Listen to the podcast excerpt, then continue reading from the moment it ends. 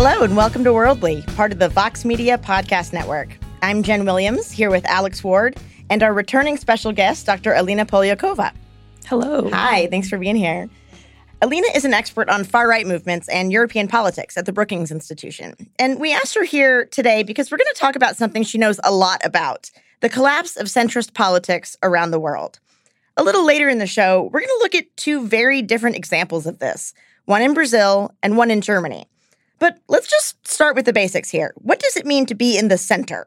Well, the center, as we know it today, basically means, at least in the European context, also in the United States, that these are the centrist parties of the left and the right that have supported the buildup of what we call as the international liberal order. They've kept the transatlantic relationship as sort of the bedrock of international stability. Right. So if you think about it for about 70 years or so, that's the kind of, broadly speaking, governance structure we've had that center left center right parties in throughout Europe and the US even elsewhere have kind of kept this as Alina said liberal international order going which really means greater flow of trade of people of democratic politics like a greater linking of these governments and, a, an alliance structure that has kept this system in place.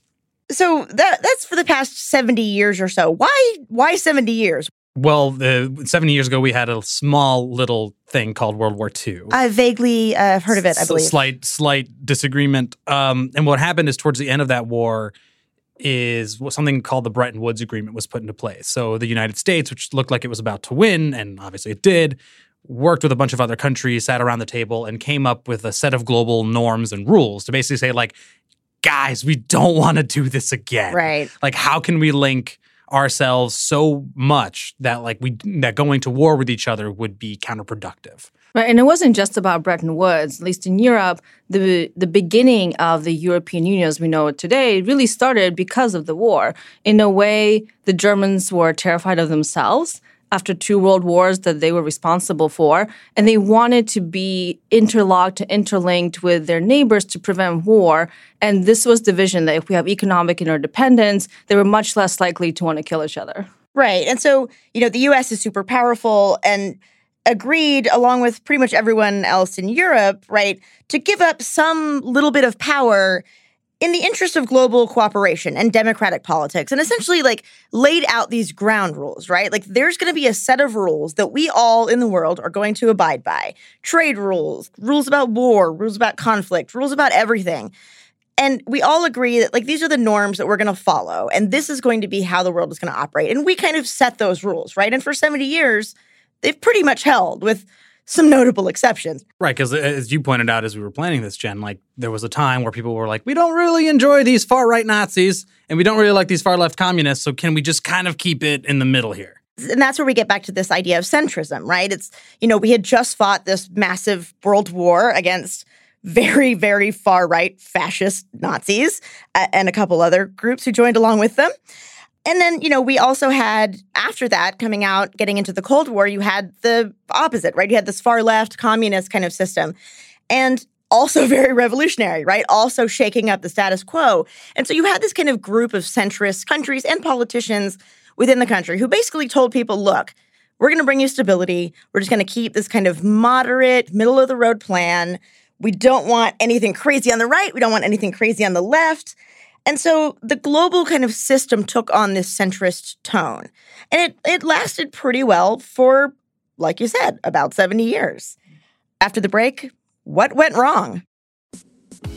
Think of all the things you work hard to provide your family your home, a college education, your entire lifestyle.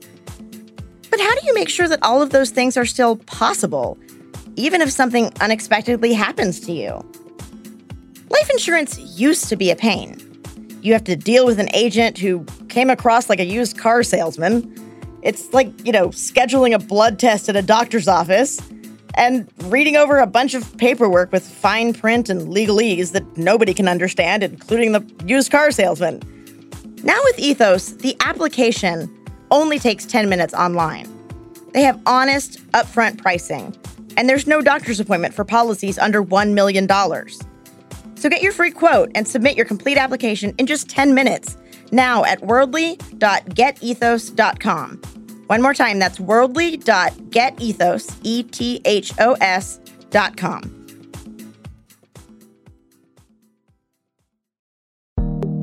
The news today seems really grim, and it sometimes focuses more on problems than on solutions. I'm Dylan Matthews, the host of Future Perfect a show about possible solutions. Solutions that are a little weird and a little wild, but worth considering. What will people say if I treat this person who murdered someone's loved one kindly? Simply tell the Border Patrol to take the day off. Tell them to take the year off. Listen to Future Perfect every Wednesday on Apple Podcasts or wherever you get your favorite shows. All right. So now we're seeing this global center collapse. Why? What's going on here? So the byproduct of this system has been increased globalization, which again, the greater interdependency of economics, greater trade, greater flow of people, and that has started to rankle people around the US and Europe, Latin America, elsewhere, because that leads for the quote unquote other to enter your country and work in your country and dilute culture, some would say. Yeah, so it's it's too much oversimplification to say you know everything was hunky dory and then boom, we're in the middle of this crisis now. Right. I mean, these were hard fought battles that took place over the seventy years. Like right now, it's easy to look back in hindsight, everything is more clear and say, oh, we had this great period of stability and peace and love and happiness. But we fought multiple wars during that time. We had sure. to remember that. We went through massive cultural transformations. And I think what actually happened in Europe and a lot of other countries, though not in the United States, is that the center left parties got exactly what they wanted. They got welfare states, they got free education, um, including college education in Europe. Um, this whole idea of the quote unquote nanny state, as many Americans think of it, you know, this was the achievement of the left in Europe. And then after that, they really haven't figured out what they're all about. Right. And so, you know, then on top of all of that, going back to what Alex was saying, you know, this kind of globalization, things were going well in terms of like the economy was doing pretty well and, and the kind of rising tide lifts all boats. Healthcare outcomes and education and life expectancy were all rising and extending for everyone. And then you had this really big crisis point, which was essentially the 2008 financial crisis. This global financial crisis that strikes all around the world. It hits certain places, especially certain countries in Europe, extra hard. But all of a sudden, people are looking around going, wait a second, this, this system that we had is not actually working for me. It worked for that guy over there, but it's not working for me. And then you also kind of on top of that, you have multiple wars. We have wars in the Middle East, uh, some of them started by the United States. And you have outflows of immigrants and migrants kind of moving into Europe and moving around the world. And because of that globalization, where we had freer movement of people, more relaxed borders, especially in, in Europe and the EU, people are like, wait a second, I don't have a job. There are all these people from other countries. They're not my country. They're coming in and they're taking my jobs. And so they see this kind of system, and all of a sudden, this centrist path doesn't look so sexy anymore. It looks like status quo, and status quo is bad. Well, I think paradoxically, the growth you're talking about, not just in economic growth, but also the explosion of democracies around the world, we forget that democracy was not the dominant form of governance right. for most of human existence. And then you have the collapse of the Soviet Union, and the 1990s seem like, okay, it's the end of history, right? right. As uh, Francis Fukuyama once said, you know, we're going to have liberal democracies, and that's it. But and then now where we are where we are, the the high of the 1990s is gone. I think that has what's happened is that the crises you mentioned, the financial crisis first and foremost, but also others, have exposed the inequities, right. the global inequities, and also the inequities within countries. So what we realized, and we should have known this, meaning the West, quote unquote, um, is that the West was studying the rules. So the West was sort of the the shaper of this global order, and then other countries were expected to be the takers and you know many countries were not happy about in the global south um, russia right. china that they were sort of stripped of their ability and were just expected to eat what the west was serving up to them. And it also exposed the fact that you know if you just have democratic institutions it doesn't mean that those democracies will produce democratic leaders. Right. Absolutely. And i think you know on top of this you have just the fact of time. We had world war ii there was this horrific view of what the right, the far right could be, of what fascism is. We had the Cold War, or we had kind of the far left, and then the collapse of the Soviet Union. But time has passed, right? Decades have passed. And a lot of people who are now, you know, the voting public don't remember in a real, like, visceral, human, like, personal sense what those times were like, right? You read it in history books and you kind of understand it maybe intellectually, but you didn't live it. And you don't really understand what this can feel like and what it can do to to a nation, to the world. And so people don't remember these problems as vividly. So again, you have this collapse of the center, and then you have people forgetting that far left and far right can be really dangerous. So I think that kind of brings us to today, and we have two really vivid examples of this that just happened uh, in the past few days that really lays out specifically how this can play out in the world in real time. So, for example, on Sunday, we had presidential elections in Brazil that led to the victory of Jair Bolsonaro, uh, a former army captain who longs for the days of Brazil's military dictatorship. He came in as a candidate. He'd always he'd been around for years and he'd always been on the fringes kind of asking for a return to this dictatorship. Right, the fringes of the far right. The fringes of the far right, making the case for why, like, basically, you just need a military intervention to stop growing crime rates in Brazil. Brazil's security has massively dropped with high crime rates, you know, muggings, etc. And on top of that, there was, most importantly for this election, there was a collapse of the left-leaning party, which is there's a big corruption scandal. It touched previous presidents. It touched high level officials. I, this thing called Operation Car Wash. I, we have a video of it on Vox to, to go real deep. We won't go into it here, but safe to say that people got massively disillusioned with that sort of center left, even some would say far left party, this workers' party. And so they have Bolsonaro who's saying, I'm going to be tough on crime. And you can sort of see how this fringe political character comes into the center. Right. And so, you know, like we said, he has this fascination with this military authoritarian dictatorship. And he wants to literally kill the criminals, right? He said a good criminal is a dead criminal. Uh, he's a former army captain, right? So, under the old military rules in Brazil, people were tortured and killed. But, you know, now we have this New York Times video where Bolsonaro says things like, so, what he's saying there is things will only change, unfortunately, when we have a civil war and do what the military regime failed to do to kill 30,000 or so. Cool, cool, cool. This is who this guy is, right? And he's well known for not just his, his fondness for military dictatorship, right? But for really racist, sexist comments. Homophobic he, comments. Yeah, yeah. anti LGBT. Uh, he once said something to the effect of, you know, I would rather have a dead son than a gay son. And back to the military thing, in 2016, uh, he voted to impeach the then president, Dilma Rousseff. And he said that he was doing so, that he was voting to impeach her in honor of the deceased chief of secret police in Sao Paulo, who oversaw the torture of hundreds under the military rule. And it was super disturbing because Rousseff herself had literally been imprisoned and tortured under that regime. So he's very clear on this kind of authoritarian, far right, very, it's essentially Brazil's make Brazil great again.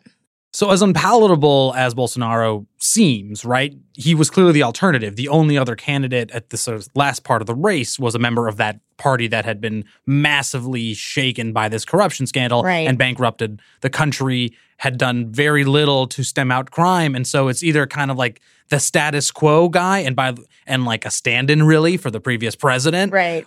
Or this guy who's at least offering something solutions, new. something new to to fix the situation. It's not like um, it's a, they're great solutions, but they're at least. And I'm stealing an Alina line because I've interviewed her for a piece on this. It is a future vision, even if it is kind of regressive. If you talk to um, our Vox colleague Jen Kirby, um, interviewed this sociologist who studies kind of the middle class and the lower classes in Brazil.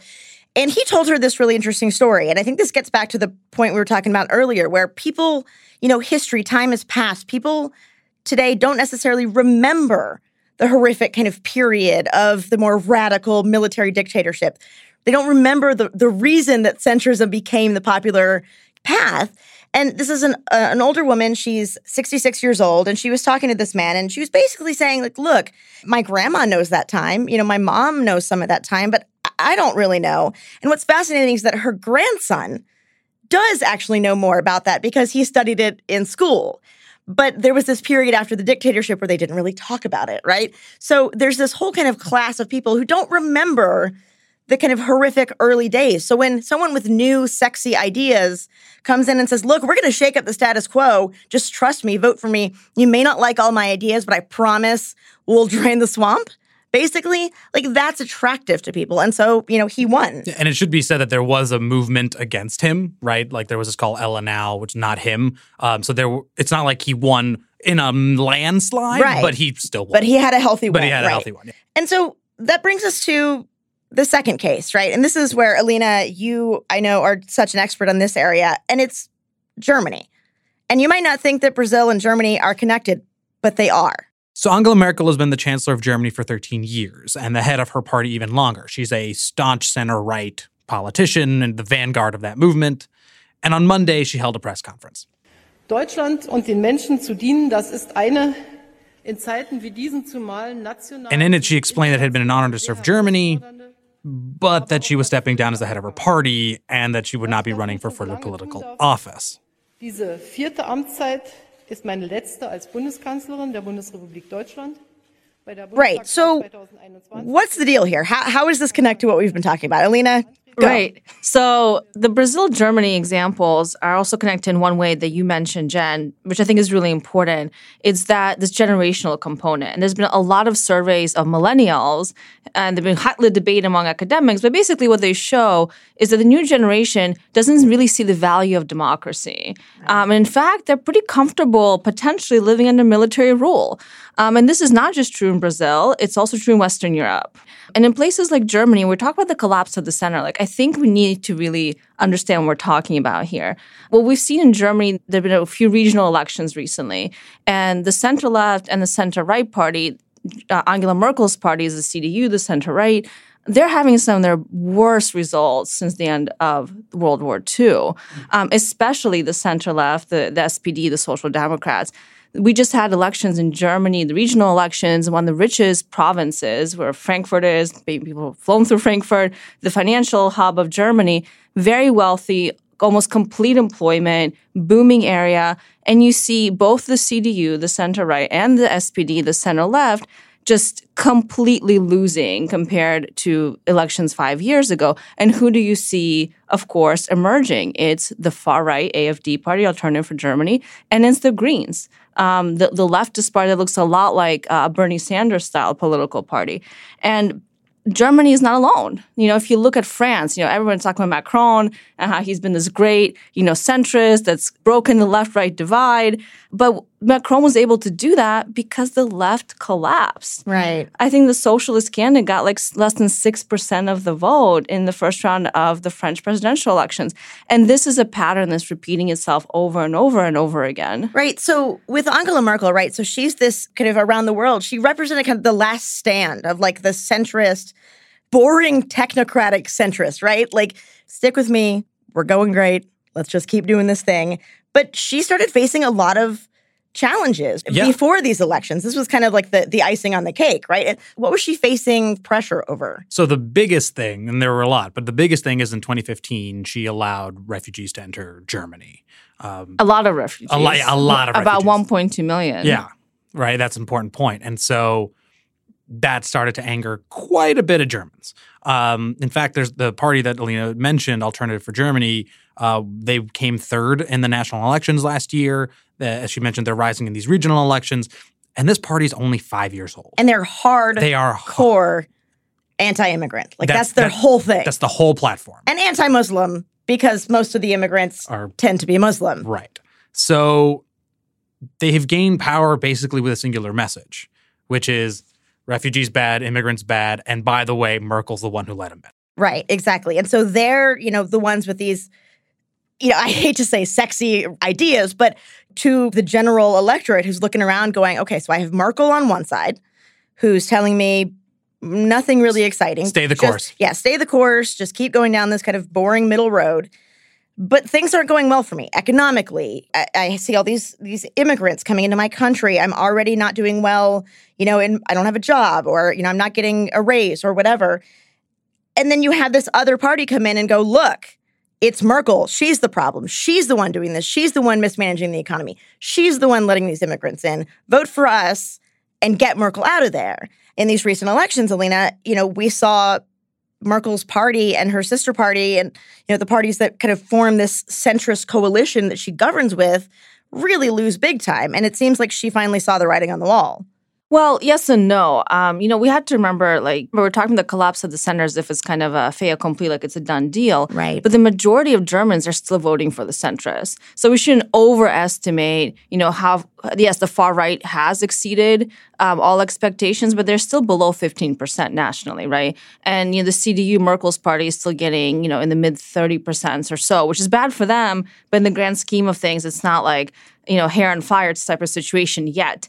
Um, and, you know, Merkel was challenged significantly during the 2017 federal elections, where it took the German government months to even form a coalition. And that's because the SPD, her coalition government, the center left, was like, oh, well, people hate us because they hate the CDU, and we've been linked to the CDU in this grand coalition for so long, and we've lost our identity. Right. So you're seeing now uh, within each party there being these internal challenges, right? Uh, Merkel is from the far right in her own party. On the center left, it's like this grassroots younger movement that you know is tired of the technocratic slogans that I was mentioning earlier, mm-hmm. and so she already was in a really weak position before these regional elections. But I think now for her, I mean, this is the come to Jesus moment. Right. And I think she saw what was about to happen. Just to kind of bring this all back together, I think, you know, we've seen this in in our own country, right? We've seen this in America where, you know, if you look at the the 2016 elections, early on you had Bernie Sanders who was really really popular especially among young people but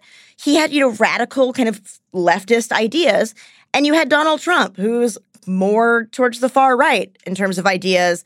But they both had big, kind of exciting, we're going to change things up. We're going to shake up the status quo. And you saw the boring, kind of middle of the road centrists on both the left and right, from Hillary Clinton to Jeb Bush, middle of the road centrists didn't really seem to have much to offer. And the electorate wasn't really excited. They weren't ginned up over their ideas. And so you know, I think it's part of this broader trend we're seeing around the world where, you know, centrist kind of parties and politicians, and I like what you said about identity. It seems that they've lost their identity. It's like, what do we stand for? Liberal international order. Well, that phrase and those ideas don't seem to be connecting with voters in the way that maybe they used to because that's not working for everyone. I interviewed Alina again, like I said, for a, piece on, on this issue, and I will put it in the show notes one thing I found interesting, and I didn't have time to put it in, but effectively it was not only the parties losing their identity, but kind of people who are voting for far left, far right, they cherish identity, but like a personal identity. And so that's why the immigration challenge is so well, important. right. I think to go back to this question of you know, why people supporting these movements, you know, to us now, it seems like we're in this crisis moment. All of a sudden, you know, populism uh, is on the rise all over the world. But you know, the, the reality is that these parties didn't come out of the blue. They were sort of waiting in the wings for their moment. And their moment comes when the center can no longer hold. And so now they're mobilizing support on the fringes, both left and right. Um, but they've been there. You know, in Europe, uh, some of these parties have existed since the 1970s. So they're not you know, these new kids on the block. Uh, they have ideas, but most of them are not. And I think what's interesting is how little people's economic situation has affected the rise of the right. So you were saying earlier, Jenn, you know, what about these people, you know, who may be looking around, I don't have a job, my neighbor doesn't have a job, I have this immigrant. Well, actually, if you look at Germany, look at Austria, that has a far right party in government right now. You look at Italy, it's actually recovering from recession. They have a far right government in power. Hungary, you can go on and on, right? Mm-hmm. The reality is that economic growth has been amazing. Right. And they're almost full employment in Hesse, which you mentioned earlier in Germany. They had these local elections recently. And in many ways, people don't even have immigrants in their own communities. Right. They just hear about it. So what we're seeing is that this is really not about the economy per se. It's about identity. Right. It's about wanting to hold on, I think, to a sense of community that you feel like is getting taken away from you by the globalist elites or EU bureaucrats or the centrists or whoever you want to call it. And that is the common thread I think we're seeing in the United States, in Europe, and, and even in Brazil. There's a great example, uh, just to kind of close here, in that interview that I was talking about with our colleague Jen Kirby, with the, the sociologist uh, in Brazil, was talking to that that older woman, and it was a great moment she pulls out her phone and shows him this video on her WhatsApp. And it's some video of a woman who is protesting and takes her top off in the street. And the woman looks at him and says, Look, this is what our country is going to become if we keep voting for these people. We need to support Jair Bolsonaro because he will end this. It's not even clear what party she was affiliated with, the woman who's taking her top off, right? But it's it's this kind of sense of like the world is going to hell, my society is going to hell. You know, everything I know, my family, everything values are collapsing. And then you have these shiny new politicians who point directly to that and go, Yes, see, you're right. That thing you're feeling, I will fix that. And that's why we have this kind of super resurgence in, in kind of extremist parties. Yeah, it's not going away anytime soon. And I think we'll leave it there. Thank you again, Alina, uh, Dr. Alina Polyakova, for being with us today. Thank you. You can check her out on Twitter. It's at A Polyakova. and we'll have it in the show notes so you can spell it. Uh, not you. Alina probably knows how to spell her own name, but all of you listeners. Uh, she also has a report coming out on this in January, so make sure to keep an eye out for that. I want to thank our producer, Byrd Pinkerton. Uh, I want to thank you, Alex Ward. Sure. I want to thank all of you for listening, and we'll see you next week.